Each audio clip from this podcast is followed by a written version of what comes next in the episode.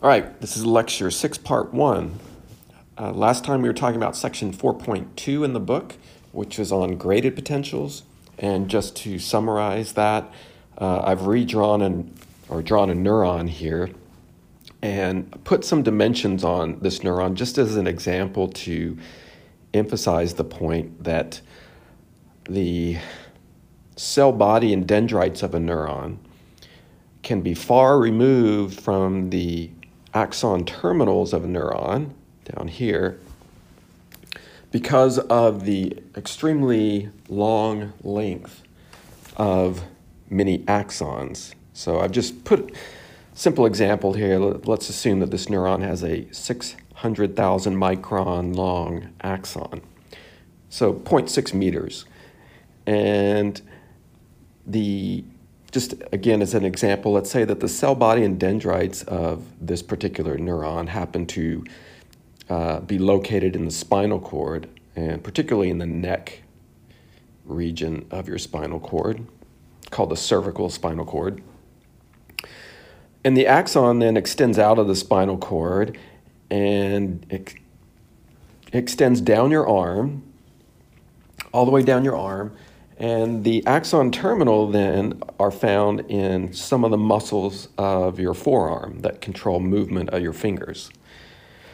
Right, so the terminals are in a much different location in your body than the dendrites in the cell body. Now, as we talked about a neuron's uh, ability or capacity to detect a stimulus, so let's say that this neuron, the dendrites of this neuron, are exposed to some stimulus, and the stimulus occurs out here on one of these dendrites. Now we know that this stimulus has two important properties that are detected, and that is the its intensity as well as its duration right? Basic properties of the stimulus. Now, the neuron and the, the dendrites of the neuron have the capacity to detect the stimulus.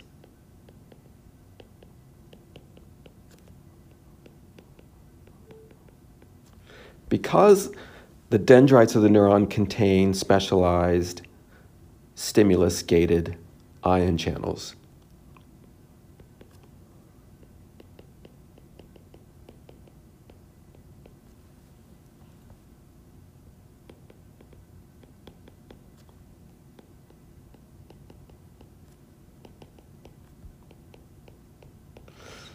That are within the plasma membrane of the dendrite. Right, fundamentally, the detection is that the, the activity state of these channels is affected by the presence of the stimulus. So these go from a closed state to an open state.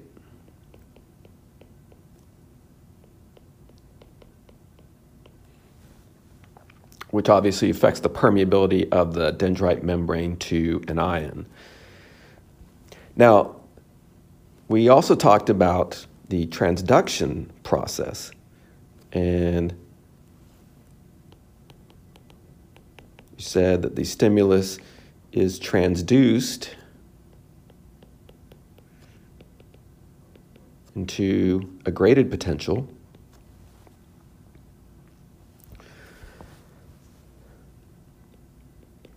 by how much the stimulus, to what degree the stimulus affects the entire population of gated ion channels. So, by that I mean the stimulus intensity.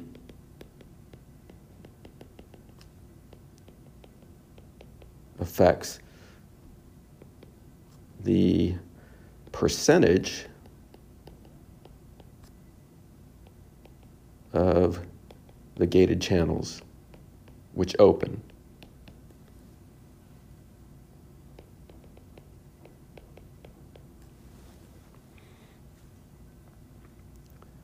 So the higher the stimulus intensity, the greater the percentage of gated channels that are going to be affected in the membrane. And that's important because this is going to determine the graded potential magnitude. How large of a change in the membrane potential occurs.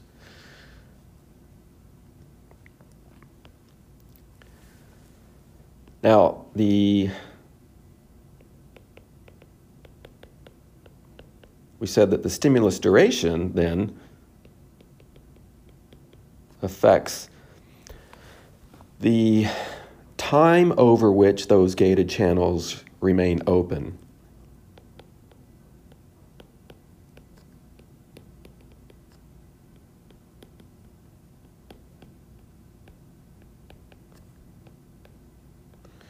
And then that is going to determine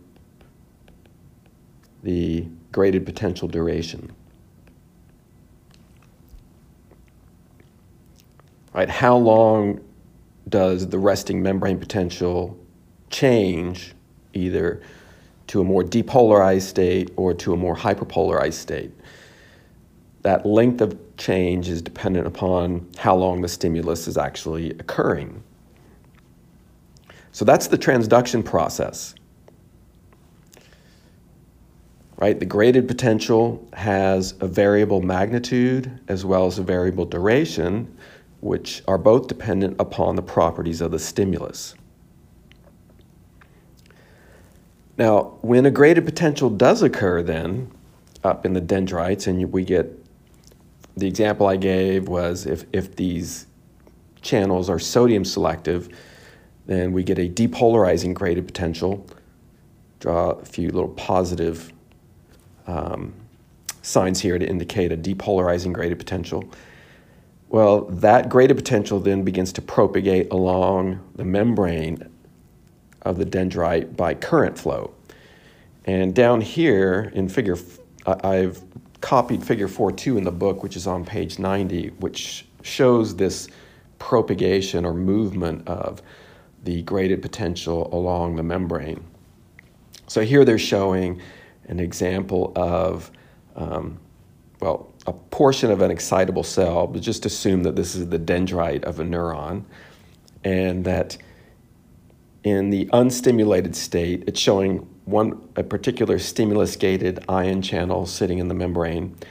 And this channel, this gated channel, is closed when the stimulus is not present and we have a resting membrane potential that's uniformly approximately minus 70 millivolts inside the dendrite relative to outside the cell. Now, part B then shows that when there's a triggering event, and typically that means that there is some stimulus that occurs outside the, dendrite, that that triggering stimulus then activates uh, some proportion or percentage of the ion channels in the membrane. And so here they're showing the ion channel being open, and this leads to right a net change in the ion permeability, and so a net diffusion of ions across the membrane. And again, we can assume here if this is a sodium selective channel that the positive charge coming in is in the form of sodium ions. And so we get the active area, what's called the active area. That's where the stimulus actually affected the gated ion channels, becomes depolarized. Then movement occurs, the graded potential moves out from that area of initiation by current flow moving along the membrane, and that's what's shown in part C here that the depolarization is spreading outward in both directions because the excess charges that came across through the channels are now going to be attracted to the adjacent regions which have a more negative charge with them. So current movement occurs along the membrane even after the channels may be closed. So that current then moves out. But as it moves, uh, what we talked about last time was that the graded potential movement is decrementing, meaning it, it dies out as it moves. So the magnitude of the change in voltage at adjacent regions of membrane, for example, right, here's our adjacent regions compared to the initial activation site. Uh, the peak magnitude of the graded potential is going to be less. And the two reasons for that are that the, there's active transport that occurs to remove the ion that came across by diffusion. And there's also dilution of the ion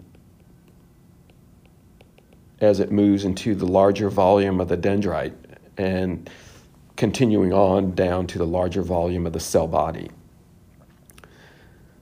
All right, so coming back up here then, let's show the movement of this graded potential, this depolarizing graded potential, by current flow along the membrane, down the dendrite, into the cell body. And this graded potential continues to move along the plasma membrane of the cell body. And we put dimensions on dendrites and said that typically a dendrite is maybe about 200 microns in length. The cell body distance is another 20 microns approximately, right, from one end to the other. And then we said that, well, the graded potential can move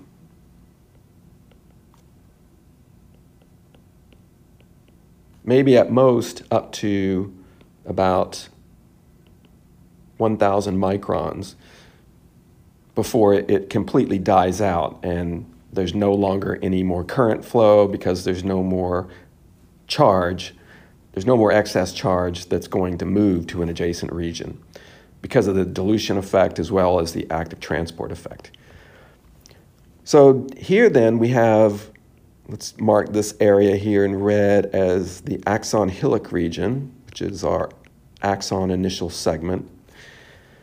Now, clearly, since the hillock is within a thousand microns of where the graded potential was initiated, then this current can move into the axon hillock and even a little ways down the axon. But because the axon is so long, that current that depolarizing current will never reach the axon terminals. So graded potential can reach typically the axon hillock because it's in closer proximity to the dendrites, but cannot reach the axon terminals because of the long length of the axon. So that means that in this particular example, where we've got this neuron whose axon terminals are down in the muscles of your forearm, that the stimulus that this neuron detected up in the spinal cord region of your neck, that neuron will be unable to communicate information about the intensity and duration of that stimulus down to the axon terminals by using the graded potential because the graded potential will die out. It can't move that far.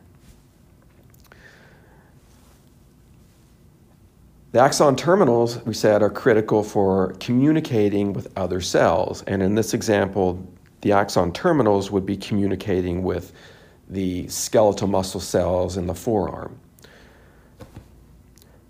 So, since the graded potential can reach the axon hillock, then, then there is, well, evolution has led to um, the ability to overcome this problem of graded potentials not being able to travel these long distances over the length of an axon. Graded potential is important because it can it captures or preserves information about the stimulus that was external to the neuron, but then it can't communicate that information down to the axon terminal. So evolution has overcome this problem by the development of the voltage gated ion channels. And that leads into section uh, 4.3 in the book on action potentials.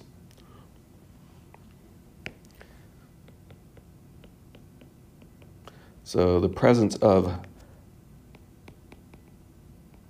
voltage, and I'm going to start abbreviating this as V, voltage gated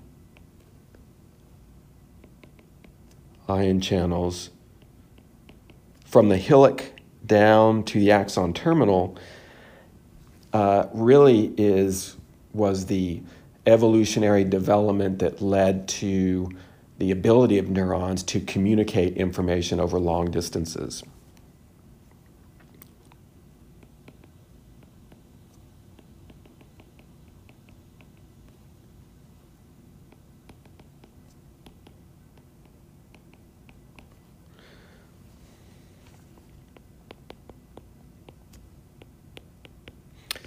So it allows neurons to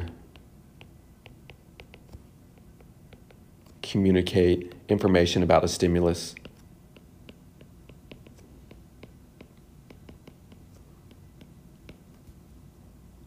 over the long length of an axon. And we're going to see how these voltage, voltage gated channels are then important in this process. So, section 4.3 in the book.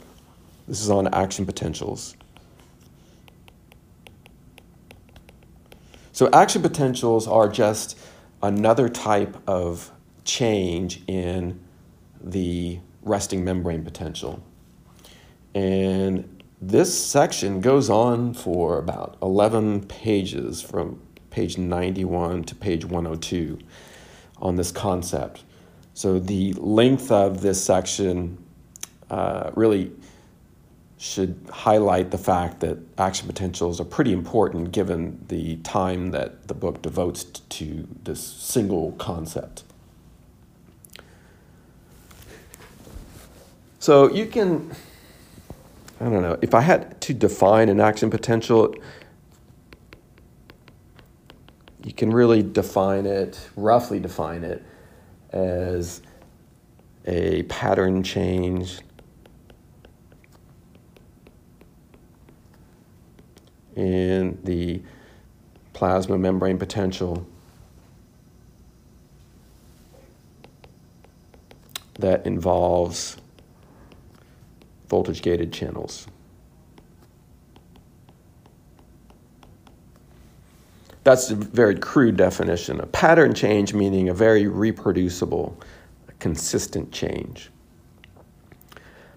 Now, to define an action potential further and to give you a better feel for what it is, um, what their properties are, I'm going to talk about seven important properties of action potentials. So I'll abbreviate action potentials as AP since we talk a lot about action potentials. First property is that action potentials are initiated at the axon hillock. They are first initiated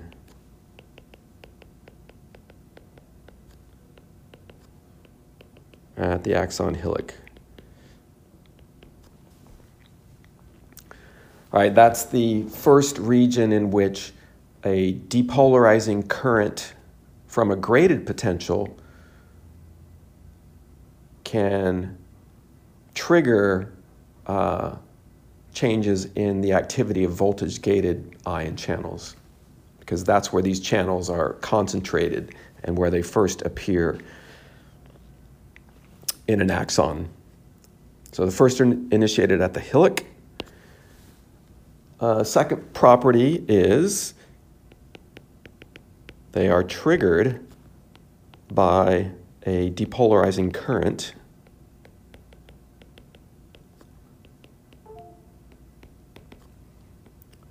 moving along the plasma membrane. Not across the plasma membrane, but along the plasma membrane. And as I just mentioned, this depolarizing current can come in the form of a depolarizing graded potential that's moving from the dendrites down through the cell body to the axon hillock. And this will always be the case of the current that comes into the axon hillock. So this occurs at the axon hillock. The graded potential is going to be the current that can change the axon hillock membrane potential to initiate an action potential. Now, you can also get a depolarizing current um, triggered by an action potential at another segment of the axon. And so an action potential can actually cause a depolarizing current that triggers another action potential.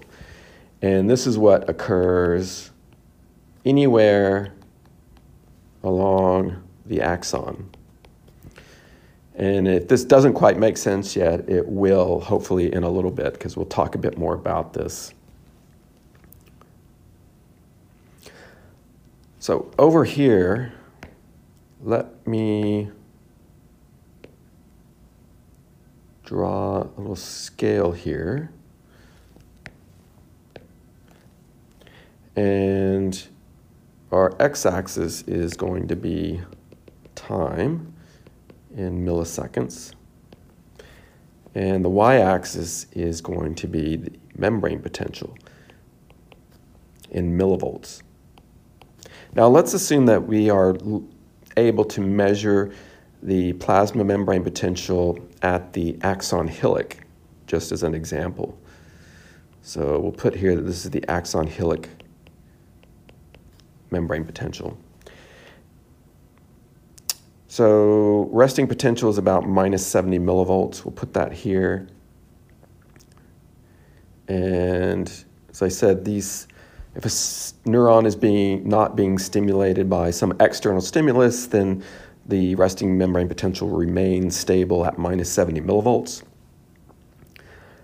But let's assume then that a stimulus has occurred within the dendrites of a neuron, which leads to a depolarizing graded potential, right, that then moves out from the dendrite by current flow along the membrane, and that current eventually makes its way down to the axon hillock. So then what we would see at the hillock is that the voltage starts to change, starts to go up.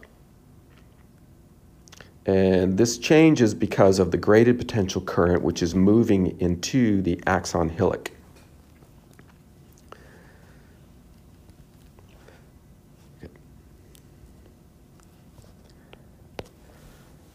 Property number three.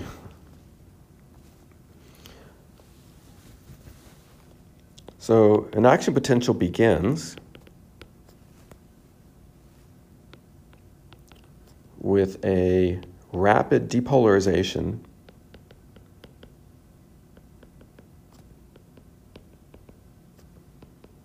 that approaches the equilibrium potential for sodium. Doesn't quite get there, but it approaches the equilibrium potential for sodium. And this then occurs, this very rapid depolarization occurs because voltage gated sodium channels open.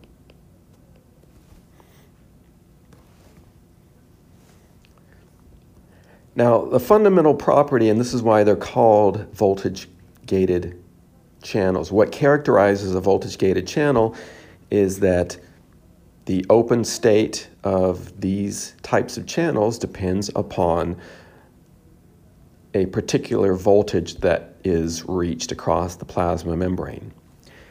Typically at minus 70 millivolts, the resting potential voltage gated channels are closed. But if there, there's a critical level of depolarization that occurs across the membrane, in other words, right, the resting membrane potential changes to a more positive value, then that can trigger these channels to, to go to their open state. Now, that typically occurs for the sodium channels at about minus 50 millivolts.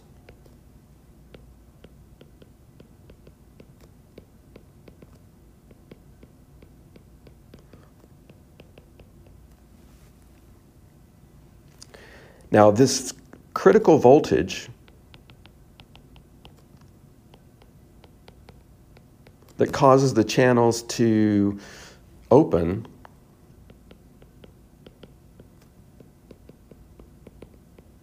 is what's referred to or known as the threshold potential. All right, so the threshold potential, the critical voltage that triggers opening of voltage gated ch channels. All right, coming back to our diagram here, or plot, let's draw a threshold potential at minus 50 millivolts. So we'll put minus 50 about right here. And we'll draw a dashed line to indicate if the voltage reaches this critical level. So here's our threshold. That this is going to trigger opening of voltage gated sodium channels. So we know that this change here is because of the depolarizing graded potential current moving into the axon hillock, right? Once that critical threshold is reached, then what happens is that you see a rapid depolarization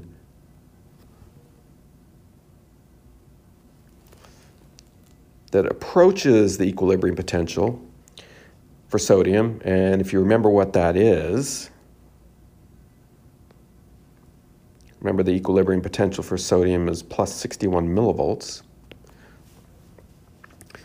Typically, an action potential will reach about plus 30 millivolts, so it doesn't quite get up to 61. And this occurs from the threshold to the peak of about plus 30 in a half a second or so. So it's an extremely rapid increase. And at this point, then, this threshold, voltage gated sodium channels open. And there is a very large increase in membrane permeability to sodium because these channels open. And so what's going to happen is the permeability to sodium now is far greater than at rest, and this allows for a very rapid rate of sodium influx through these voltage gated channels. And as that influx occurs, the membrane is going to depolarize closer to the sodium equilibrium potential. So this is all net sodium influx through the open voltage gated sodium channels that's driving this rapid depolarization.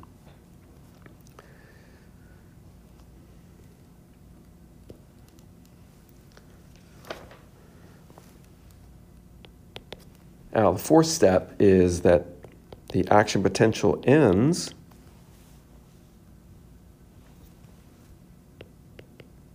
with a rapid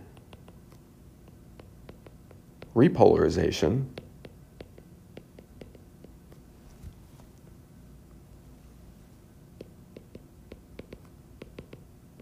That is then followed by a hyperpolarization.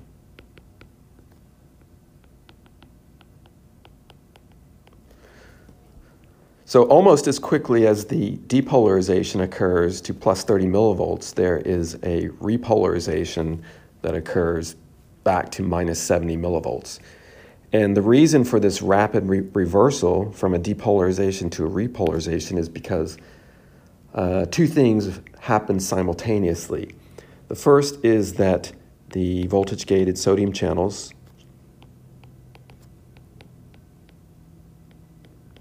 inactivate. And I use this term purposely, inactivate.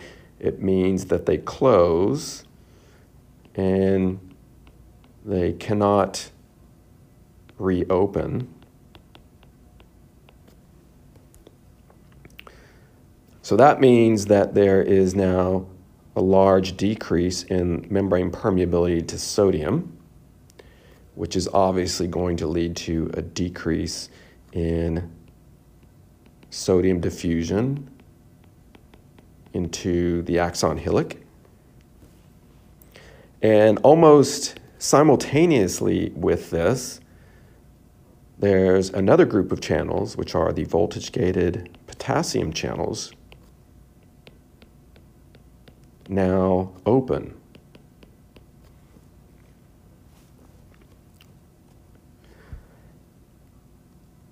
So the voltage-gated potassium channels, these have the about the same threshold potential as the sodium channels. So at about minus 50 millivolts. But interestingly, the potassium channels are slower to open.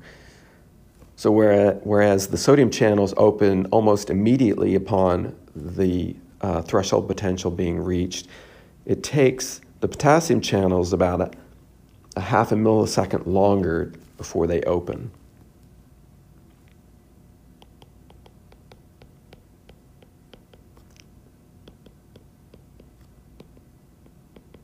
compared to the sodium channels. So that means by the time that the sodium channels inactivate. So they've opened and then closed, and within that time frame, the potassium channels are just opening. So obviously the result here is that not only are the leak potassium leak channels open, but now you have this additional set of channels, potassium channels which open, so there's a further increase in membrane permeability to potassium. Now, as you know, when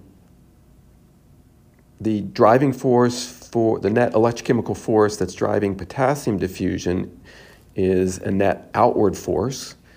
And so, as more potassium channels open, there's going to be a strong potassium efflux from the cell, and that's going to cause the repolarization. So, once the peak is reached,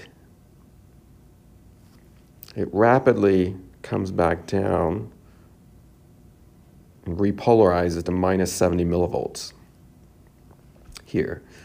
So this is our rapid repolarization phase that ends the action potential. So up here at the peak is where the voltage gated sodium channels inactivate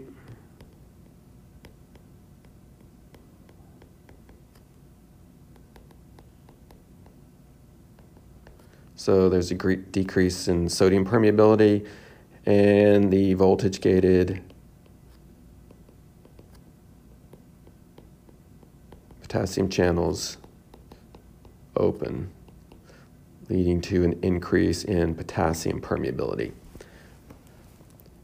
So this change back is because of net potassium efflux due to the higher potassium permeability as well as the lower sodium per permeability. So the combination of both of these changes leads to this rapid repolarization.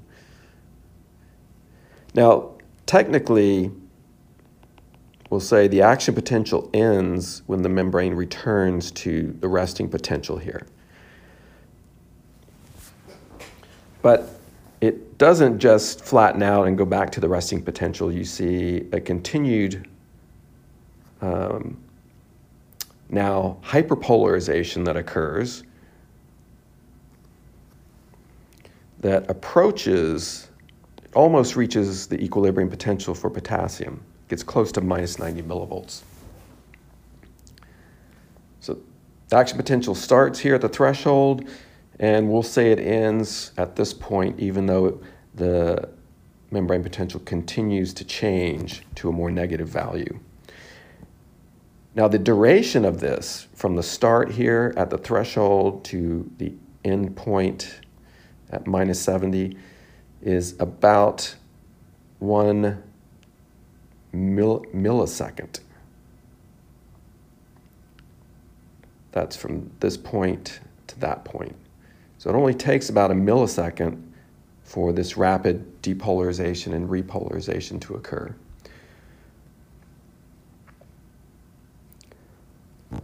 Well, why does the, what causes the membrane potential to continue to go more negative? Why doesn't it just stop at minus 70 millivolts? Well, the reason is that uh, the permeability of the membrane now is even to potassium is even greater than it is at rest. So remember, at rest, there's only the potassium leak channels that are open, as well as a, a much smaller number of sodium leak channels. But when the voltage gated potassium channels are open, that adds to the potassium permeability. And so there's going to be an even stronger efflux of potassium, which is going to cause the membrane to go hyperpolarized below minus 70 millivolts.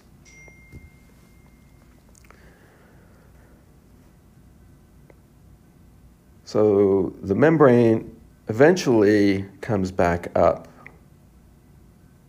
to minus 70 like this. Now down here is the point at which the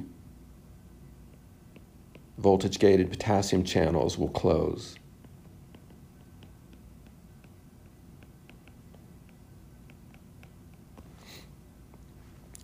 So they stay open uh, a bit longer than the sodium channels do. So typically,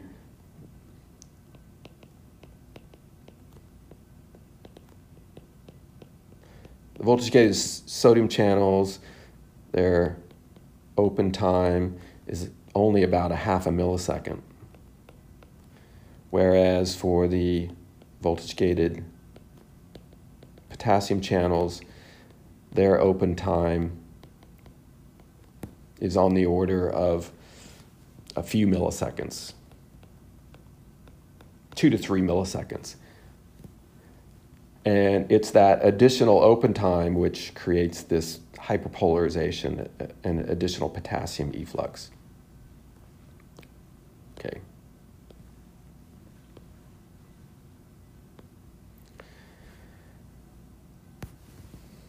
Property number five, then.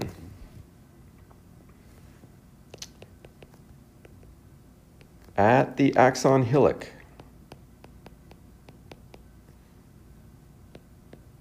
when an action potential is first initiated,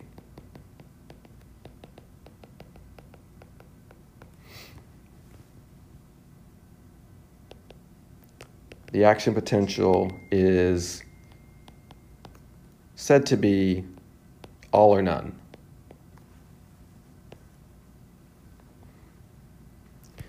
What that means is that once the threshold potential is reached, the magnitude of the depolarization that occurs is always the same, and the duration of the action potential is always the same.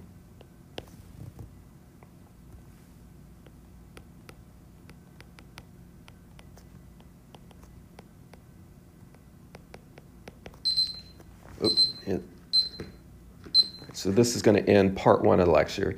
Magnitude of the depolarization to plus 30 millivolts is always the same. You don't get variations in uh, how much depolarization occurs. And the duration of the action potential is constant. In neurons, it's typically about one, mil, mil, one millisecond. Right? It doesn't vary. All right, so I'll end part one here and we'll continue with this in part two. All right, continuing on with lecture six, this is part two. So we were talking about then how action potentials are all or none when they are first initiated at the axon hillock, meaning the magnitude is constant, they depolarize to the same level each time, and their duration is constant. Now, the reason for this all or none property is that once the threshold potential is reached, all voltage gated channels will be activated.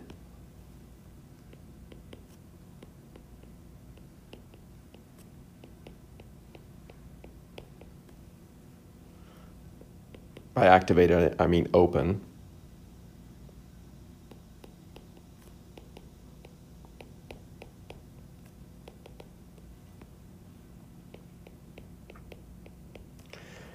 So if all channels open, then there's you don't get variability in how many of them open. And if there's not variability in how many open, then you're always going to get the same increase in permeability to sodium followed by potassium. And that's going to lead to the same magnitude change in voltage. All right, so that's different from the other types of stimulus gated ion channels that we talked about that are up in the dendrites, where variable numbers of those types of gated channels open depending upon the intensity of the stimulus. Now, the duration of the action potential is constant. In neurons, it's about one millisecond because voltage gated ion channels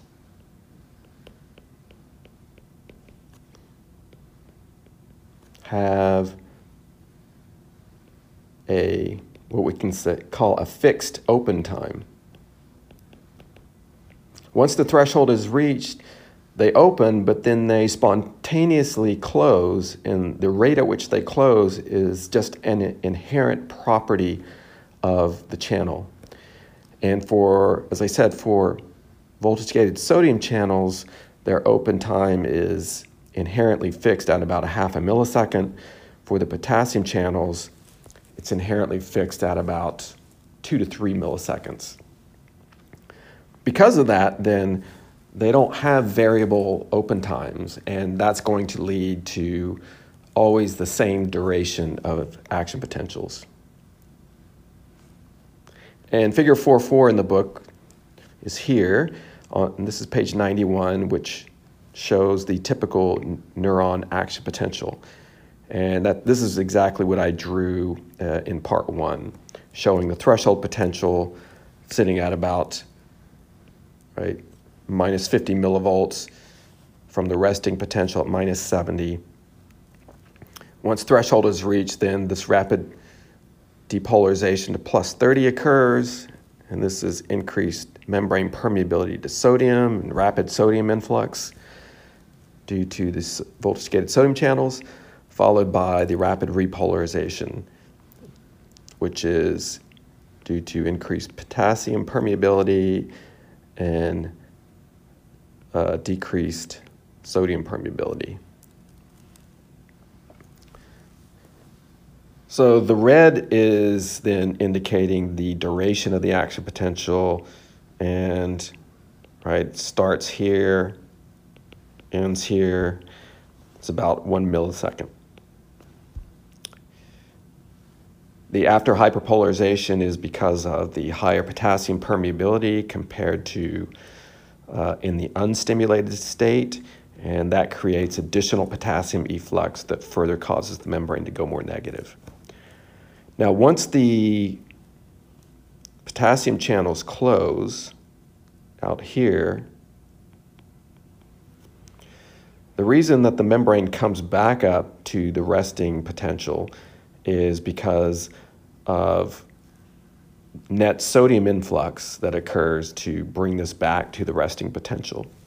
Right, the more negative the resting, uh, the more negative the membrane potential is as it approaches minus 90 millivolts, the greater the electrochemical gradient acting on sodium, and that higher gradient is going to lead to greater sodium influx through the leak channels to bring that potential back to minus 70. Now, figure 4 5 in the book then shows um, or illustrates some schematic properties of voltage gated sodium and potassium channels. So on the left here, we have the voltage gated sodium channels, and they're showing the three different states of this channel. In a resting state at minus 70 millivolts, the channel is closed but capable of opening. And if you notice in this channel, there's what's called an activation gate and an inactivation gate. So the activation gate is the voltage sensitive part of the protein channel that, that opens the actual channel itself. So at the threshold here, then the activation gate opens, which is shown here in the middle part, and sodium influx occurs. And the influx occurs for an inherent open time of about half a millisecond. Then the channel inactivates, and that's because this bit of the protein, which is called the inactivation gate, it actually moves, it comes up, and it blocks the channel, and now the channel is inactivated. Right, so all that occurs within about a half a millisecond of the threshold being reached.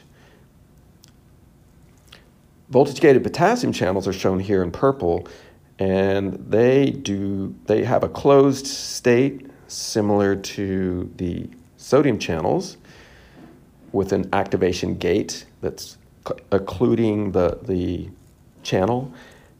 And once threshold is reached, that activation gate will open. But as is shown here, there is a delayed opening. The activation gate is a little bit slower to open compared to the sodium channel.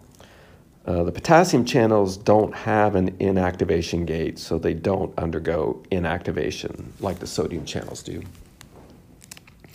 All right, so that's uh, on page 92 in the book.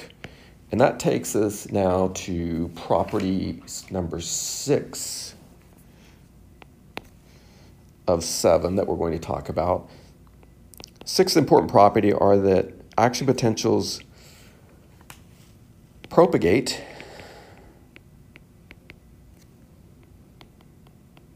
along the axon from the axon hillock in a regenerative manner.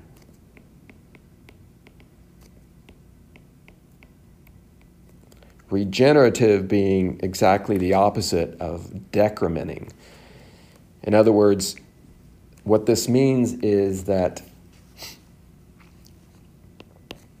the magnitude of an action potential does not diminish as it moves down the axon. Unlike a graded potential that, that diminishes in magnitude as it moves. And figure 4 8 in the book on page 97 illustrates this. So I'm going to bring this figure in, which is right here. Let's copy this. And we will insert it here.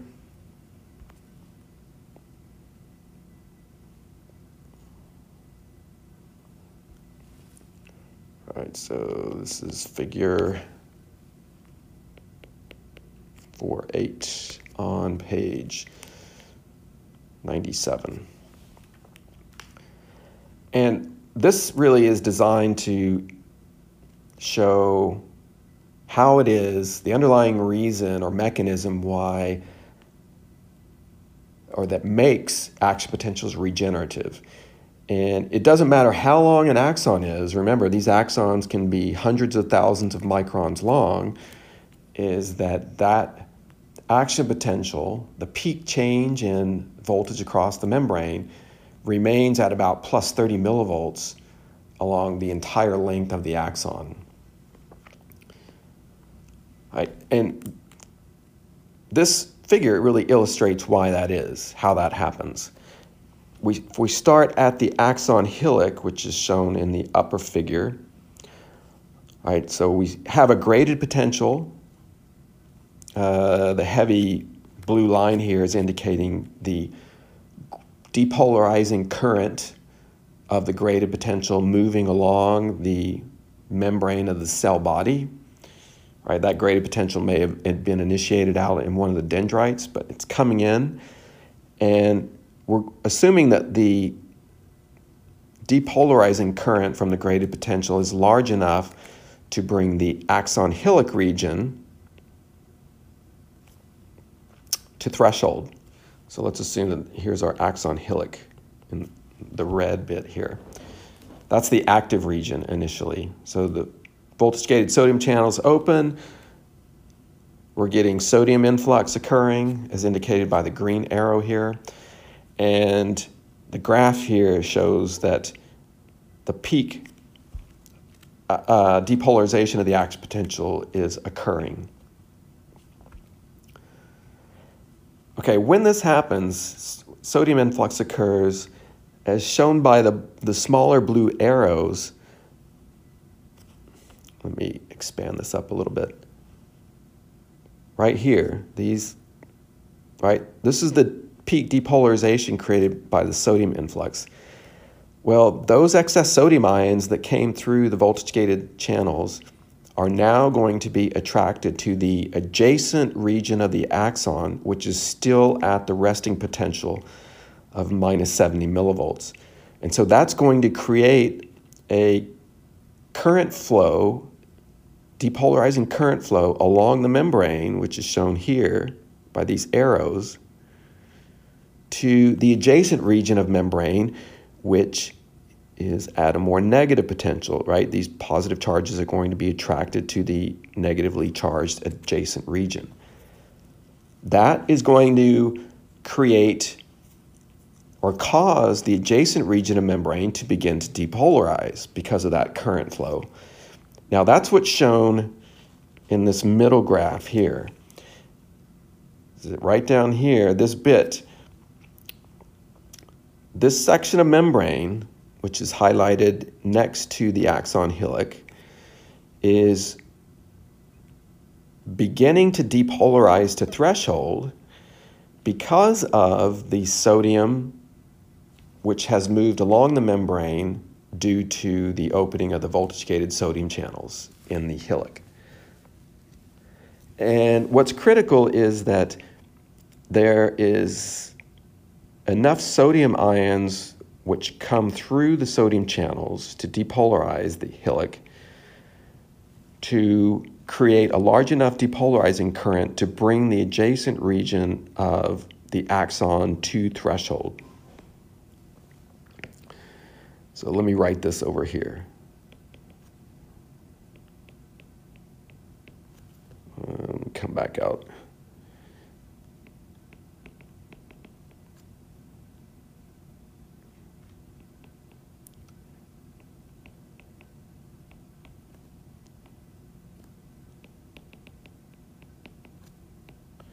So they come across the hillock membrane through the voltage-gated sodium channels to cause a large enough depolarizing current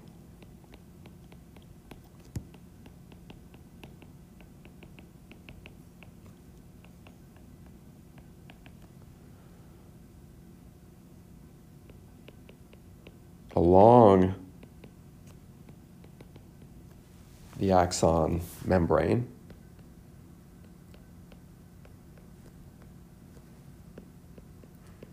to bring the adjacent region to threshold.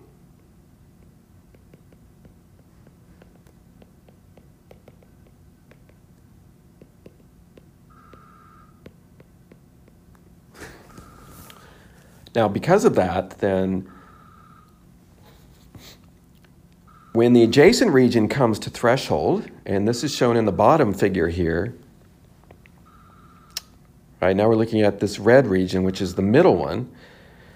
Well, when this region comes to threshold, then the voltage gated sodium channels in this adjacent region are going to open. And so now more sodium is going to come in to the axon at this adjacent region that's shown here by the green arrow. And that additional sodium influx is now going to cause the action potential peak to occur at the same magnitude as it was in the previous region, which was at the axon hillock, right? This is the previous region. The axon hillock region is now undergoing the repolarization and hyperpolarization phase, which is shown here, while the adjacent region is now at the peak. Now you can see what's going to happen here is this process is going to continue because now you have the same amount of sodium coming across through the sodium channels in the adjacent region as came across initially at the axon hillock. So now we have a new current flow, right? Depolarizing current that's now going to be attracted to the next adjacent region of the axon. And that current flow is going to be sufficiently strong to bring this adjacent region, which is now being shown here in this third graph, it's going to bring that adjacent region to threshold. And so the action potential is going to be triggered there, and you get a whole nother set of voltage gated sodium channels which open, and that's going to allow that region to depolarize up to 30 millivolts again. So the process, the, the, the, the mechanism of this regeneration of the action potential and the fact that it's not dying out is because the the depolarizing current as it moves along the membrane it doesn't get diluted because additional voltage gated sodium channels open at each new segment of membrane whereas you don't see those uh, that continued renewal of the depolarizing current up in the cell body and the dendrites because there are very few voltage gated channels up in the cell body and dendrite. All right, so you don't get an ion dilution effect. Uh, there's this continued opening and continued regeneration of the action potential.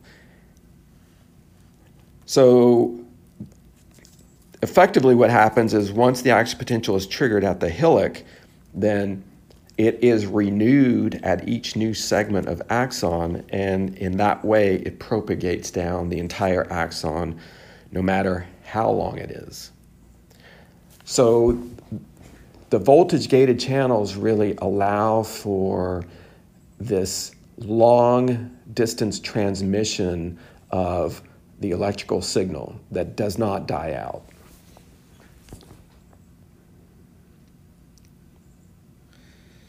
And that's the crucial nature of um, how they propagate in a regenerative manner. And the last property I will mention here is that action potentials have a refractory period.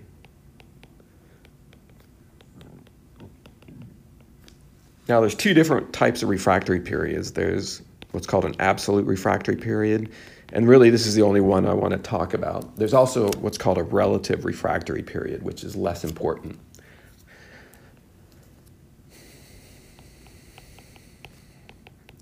So the absolute refractory period is defined as the time during which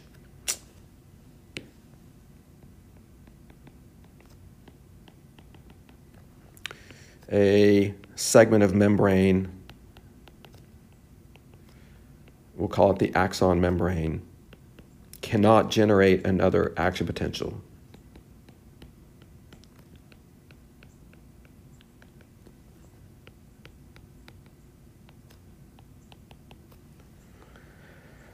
So there's a, there's a small window of time where uh, another action potential cannot be generated.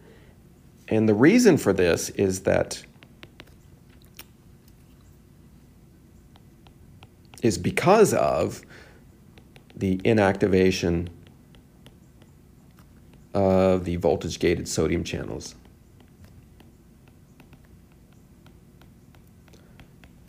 Again, inactivation means that the channel is closed and cannot reopen.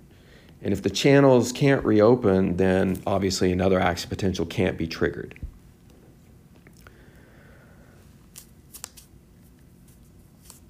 Now, effectively, the absolute refractory period, and this is shown actually in figure 410 in the book on page 99. If I find that one, this, here it is.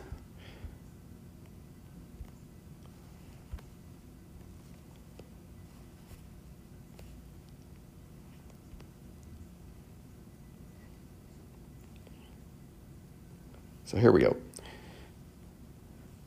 All right, here's the absolute refractory period. It shows the it being from where the action potential first begins, right, at the threshold, to uh, about where slightly after the action potential ends, so uh, in the slightly hyperpolarized period. Now, the exact duration of the absolute refractory period is not that important to know. We can say that, okay, for a neuron, it's going to last a little bit more than a millisecond. The, during that entire period, well, really it's only from the peak, right? This is where the, uh, let me do this in a different color.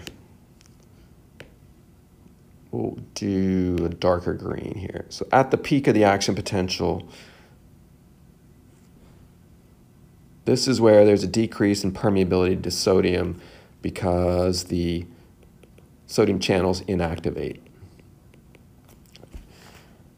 So they can't reopen.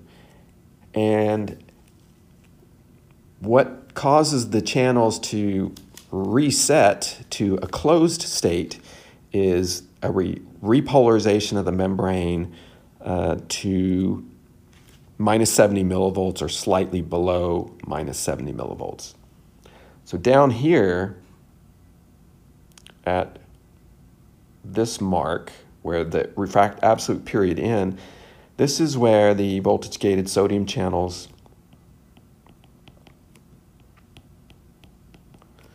they are said to reset from an inactive state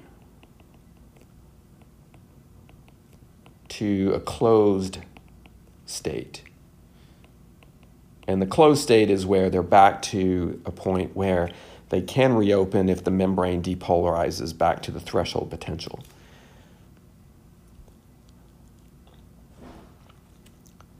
Now, obviously, if you come over to where they say the absolute refractory period begins here, um, I mean, it's kind of obvious that the, the, sodium channels are not inactivated at that point. That's the point at which they all open, right? 100% of them. So obviously, if all the channels are open, you can't get additional sodium voltage-gated sodium channels opening. So that's why they extend the absolute refractory period to the beginning of the action potential because more of those channels cannot be open since they're all already open. Now, really, what this means, uh, uh, the important consequence of this absolute refractory period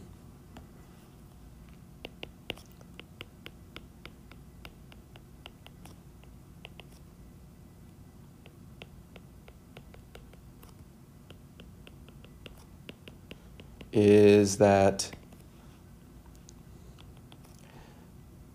action potentials cannot be summed.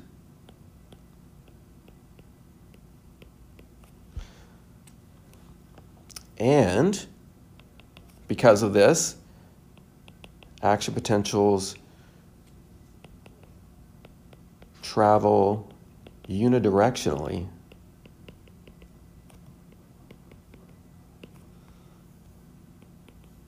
from the axon hillock down the axon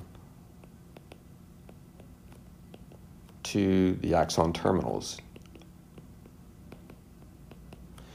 And the as the action potential propagates down the axon, it is the action potential cannot be regenerated to propagate back in the opposite direction because of the inactivation of sodium channels.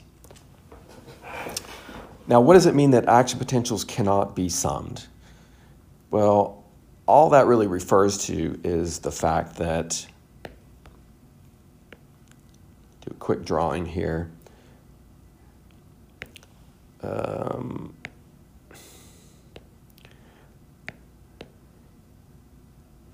let's show our minus 70 millivolts here and then minus 50 here. So let's say here's our threshold potential.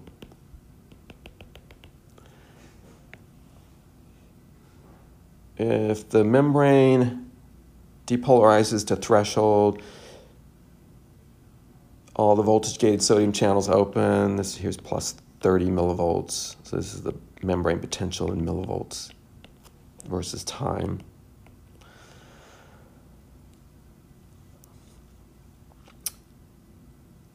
Uh, sodium channels inactivate, so decrease permeability to sodium as the potential reverses and repolarization begins. Effectively, action potentials cannot be summed means that as the membrane is repolarizing, this segment of membrane where the action potential is occurring uh, the, the sodium channels can't be forced to reopen to cause something like this to happen, right? Where the channels open and you get a larger second action potential occurring on top of the first one. So this cannot happen. So the example I'm trying to give here is you know, if the voltage gated sodium channels opened again or opened at this point. Then you would get a larger peak change in voltage that could reach the equilibrium potential for sodium. But this can't happen because all during this repolarization period, the voltage gated sodium channels are inactivated. And it's not until the membrane is at least repolarized to the resting potential that those channels can be reset to the closed state. Right. So in that manner, action potentials cannot sum together to give you larger action potentials. All right. So those are the seven properties that hopefully give you a better feel for uh, the properties of an action potential and how action potentials can propagate over long distances of an axon, no matter how long the axon is. So let's go back to a quick drawing of a neuron. And I'm going to draw some lines. These lines are just going to indicate the dendrites protruding out from the cell body. The line down here represents the axon, and then we have the axon hillock right here, the initial segment of the axon. Now, the whole point of this, of action potentials, is that it allows for the axon terminal, right, here's our axon terminal, to become informed about a stimulus that occurred up in the dendrites at a different in a different part of the body. And remember this stimulus it has an intensity to it and it has a particular duration to it. Two important pieces of information. That is initially that information about the stimulus is initially captured or preserved, if you like, in the graded potential that's formed.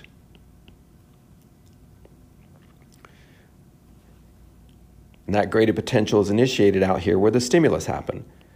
Then the graded potential moves by current flow. This is inside the cell down to the axon hillock. And remember, this graded potential, it has a magnitude which depends on the intensity.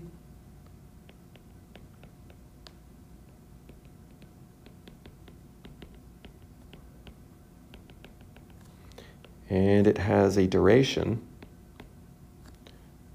which is dependent on stimulus duration.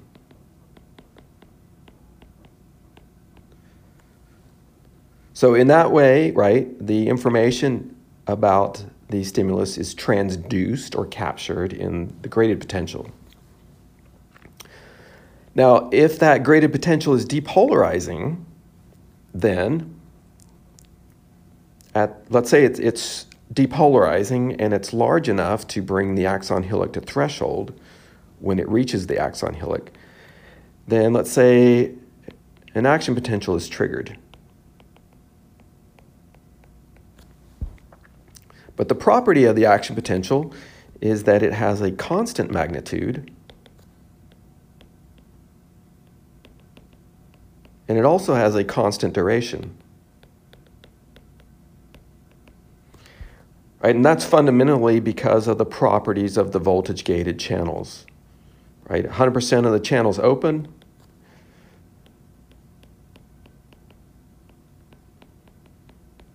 And these channels have a fixed open time. Right, that's the all or none property. Well, the whole point of this electrical change in the membrane potential is that the electrical, electrical change propagates down to the axon terminal, and the axon terminal then becomes informed about the stimulus that occurred up in the dendrites. And by informed about the stimulus, it's informed about the intensity of the stimulus as well as the duration of the stimulus. But there appears to be, it looks on the surface here that there's a disconnect in, in how that information is going to be conveyed to the terminal. Because if an action potential has a constant magnitude and duration, well, how can an action potential then communicate information about stimulus intensity and duration if it can't if the action potential can't vary in either of those properties. The key here then the question is how does an action potential uh, communicate information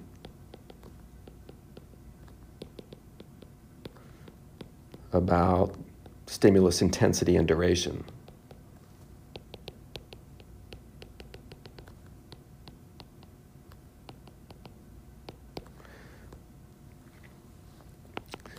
And the answer to that, and this is going to end the lecture here, is that a single action potential does not or cannot communicate information about stimulus intensity and duration. Cannot do this. Because it has a, as I said, constant magnitude and duration. But the key is that multiple action potentials occurring over a certain time period can communicate that information, particularly about the intensity.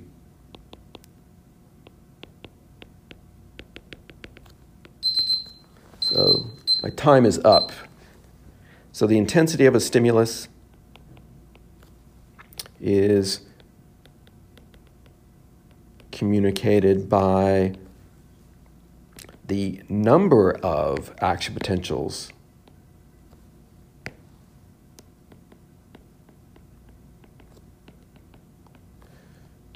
not just the number, but the number occurring in a specific period of time.